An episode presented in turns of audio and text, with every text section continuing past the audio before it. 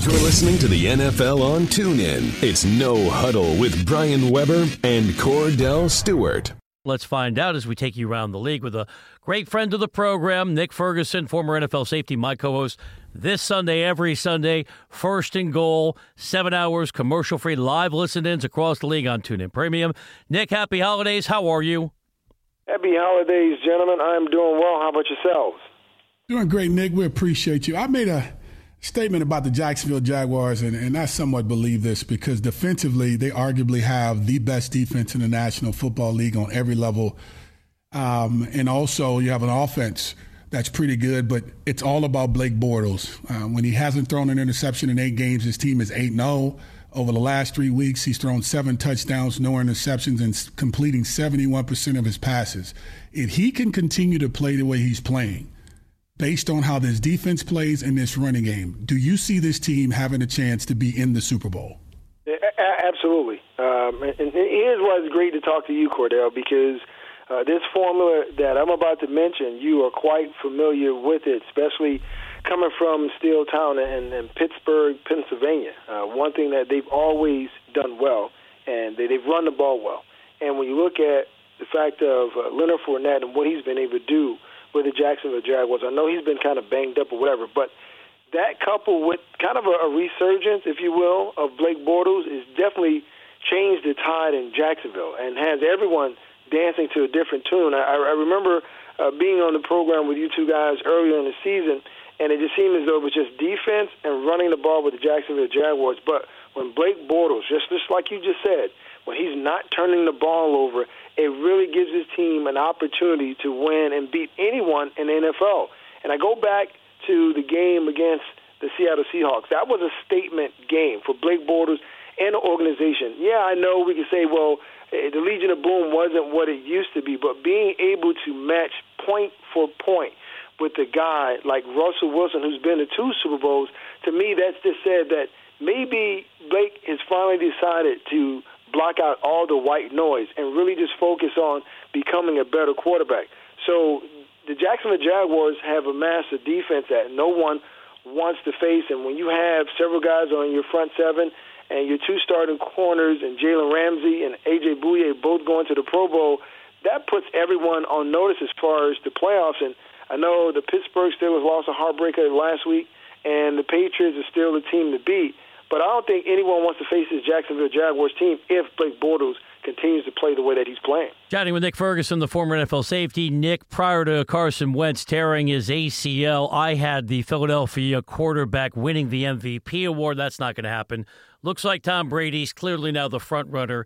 If you had a ballot and you could fill out three names and do it in reverse order, we'll go three, two, one who are your top three MVP contenders and who's going to win the coveted award? Well, starting from the bottom of the list, I, know you know you guys may or may not uh, agree with this, but I'm going to start with Todd Gurley. I, I know you know there's a lot of conversation about Todd Gurley winning the award probably outright based on what we saw him do last week against Seattle and what he's been doing and how much he means for Jared Goff, Sean McVay, and that Rams offense. But I still feel as though Antonio Brown is. I mean, when you look at what MVP stands for, he personifies that and just how valuable he is. Just look at last week, he went out of the game and made it so much easier for the Patriots defense to defend uh, what the Pittsburgh Steelers were trying to do. And not having him in the lineup definitely is going to change what the Steelers do with the offense in the last two weeks. So it's Todd Gurley, AB, and then it's Tom Brady. And I know that seems like an obvious choice, but I'm going to go off the narrative that everyone's been talking about since the beginning of the season. He's a 40 year old quarterback. There's never been a 40 year old quarterback to go and win a Super Bowl. He could definitely be the first. And I know over the past couple of weeks he hasn't looked great in the last three games, but he's still a sensation of Tom Brady. He showed last week against the Steelers that he can lead the offense down the field in a critical time and still punch it in the end zone. He just makes the whole team believe that anything and everything is possible. And two, be you know amassing the numbers that he has at this particular point at the age of 40. Even though I disagree with that, I mean, how can you not give it to Tom Brady? The only reason that someone can have an argument for not giving it to Tom Brady is for the fact of saying, well, he's won it before and he's won several Super Bowls. Other than that, I mean, there's no reason why Tom Brady should not be leading on everyone's list as far as being MVP of the NFL. Puff, puff, give. Give it to someone else that has a chance. Why not? Heck. Uh, but if he if he gets it, he deserves it, Nick. You, you know that. He's really been playing some consistent football, regardless if they lose or not. He's the reason why they've been good. But speaking of being good, the Atlanta Falcons, um, they've been so inconsistent this season. Last year, this was a team that only had 10 drops last year. Now they've doubled that with 25 to even 30 uh, this year. Matt Ryan in the last three games, he's been in the mid 50s when it comes down to completion, a portion of his game, and, and they've kind of been up and down. Uh, what kind of team is this Atlanta Falcons team as they move forward to try to beat the New Orleans Saints this weekend, um, as well as beating Carolina in the last game? Everything starts with the quarterback position, Kordell, and for me, when I look at this Atlanta team, they've been consistent at being inconsistent. When you look at Matt Ryan's stats over the past, you know, four weeks, he only has three touchdowns, and that's going to be hard to do against uh, the New Orleans Saints, a team that they need to beat because they need to beat the Saints and they need to beat Carolina Panthers. Two teams in a division all fighting for that first playoff spot in that division. And also, you know, looking at how Matt Ryan, to me, it seems as though he's kind of tapered, uh, you know, as far as what he needs to do as far as execution standpoint inside the red zone. I really don't have a lot of belief in this team, and we we talked about it at the very beginning of the season. Will there be any residual hangover with this team from the loss in the Super Bowl? And you ask anyone in the Falcons organization, they say no. But when you go out there and you can't put points on the board inside the red zone, and now you have to rely on your running back Devonta Freeman to really carry this team when when it was a pass first team. To me, that says a lot. So we're going to find out a lot about Matt Ryan and who he is as a quarterback when they face, you know, a Saints team that now has a healthy Alvin Kamara because they escaped that last game. If Drew Brees doesn't throw the interception, then the Saints just run away with that division. Now they have the division outright. So I want to see what Matt Ryan's going to do in his second time against this Saints defense. Taking around the league with Nick Ferguson, the former NFL safety. Nick, I'll take it back to Sunday when we were doing first and goal together. We watched the Giants jump out to a 20 to 7 lead over the Eagles. Second quarter, Nick Foles was cool when it counted four touchdown passes in the comeback win. Given that Foles was once the MVP of the Pro Bowl, if the Eagles have home field advantage, how much you buying Foles guiding Philadelphia to the Super Bowl? Know, when we first saw that, uh, when uh, Carson Wentz went went down, you asked me the question before we ended off our show. Uh, how much faith did I have in Nick Foles? And I said at the time, didn't really have uh, too much faith in him. But uh, you know, hey, that's a great thing about being in business. You can see things from a different side and different perspective. So I'm going to dance to a different tune. I mean, you just talked about Nick Foles and what he was able to do, being uh, that fact that he's a Pro Bowl quarterback he has the ability to do that. And the one thing I like is all the pressure isn't on uh, Nick Foles that, as though it was maybe on Dak Prescott when Ezekiel Elliott was out. Now he has some weapons around him from an offensive standpoint that really helped him out in the game against the New York Giants. Now his defense somehow just fell apart. But if they can kind of come together and build up all off this, you know, the fact that they gave up so many points against the New York Giants, they still have a chance. And they still are believing in Nick Foles because he was in Philly before. I mean, he, he put up stats in Philly. I believe he's, what, maybe 21 and, and 16 as a starter in NFL. So he has won some games on his belt. So now it's just everyone else getting on the Nick Foles train and helping him help them get to where they need to, and that's in Minnesota for the Super Bowl.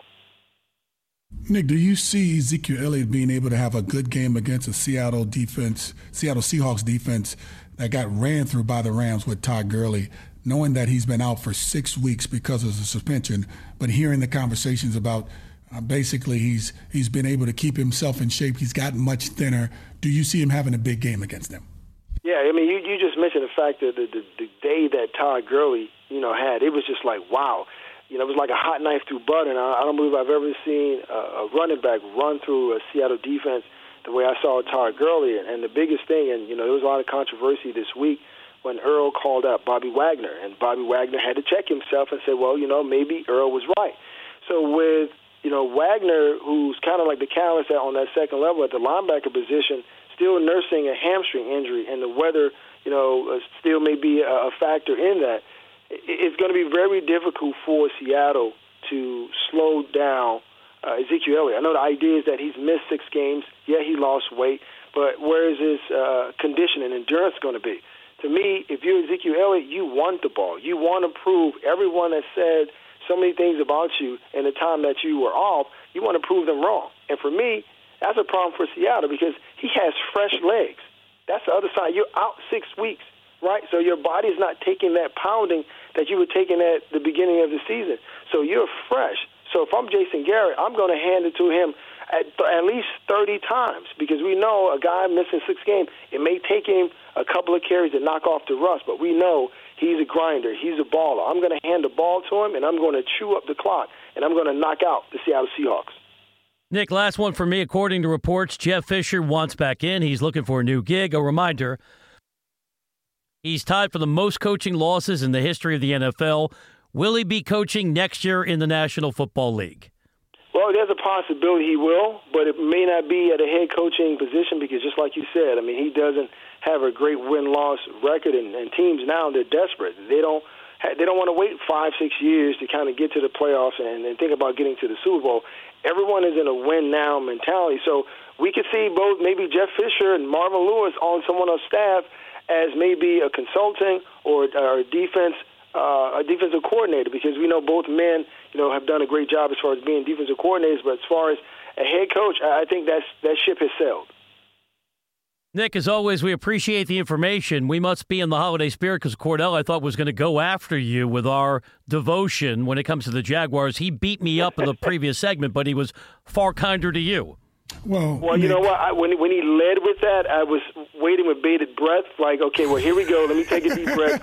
Kordell's about to go on one of his uh, rants, but instead of Case Keenum, it's going to be about the Jags. But he did not do it, so he didn't play the Grinch today. But there's still time, for Sunday for him to pull it out. Well, here it is. This is the thing, Nick. All year long, you never bit on the bait because Jacksonville was playing good. Because last year you did make a statement of how good you think the team could have been. Brian, on the other hand, he chooses to say my team in the Jacksonville Jaguars when he knows he didn't even pick the Jaguars to win the division, let alone even say much about them. Because you know I would call on the, and you guys are showing first and goal, and I would get on you both of you guys because I'm like, why aren't you guys talking about the Jaguars? Because they're about as hot as it can get. So that's why I did, Nick, because you honored what you didn't commit to this year. But that guy on the other side, that guy.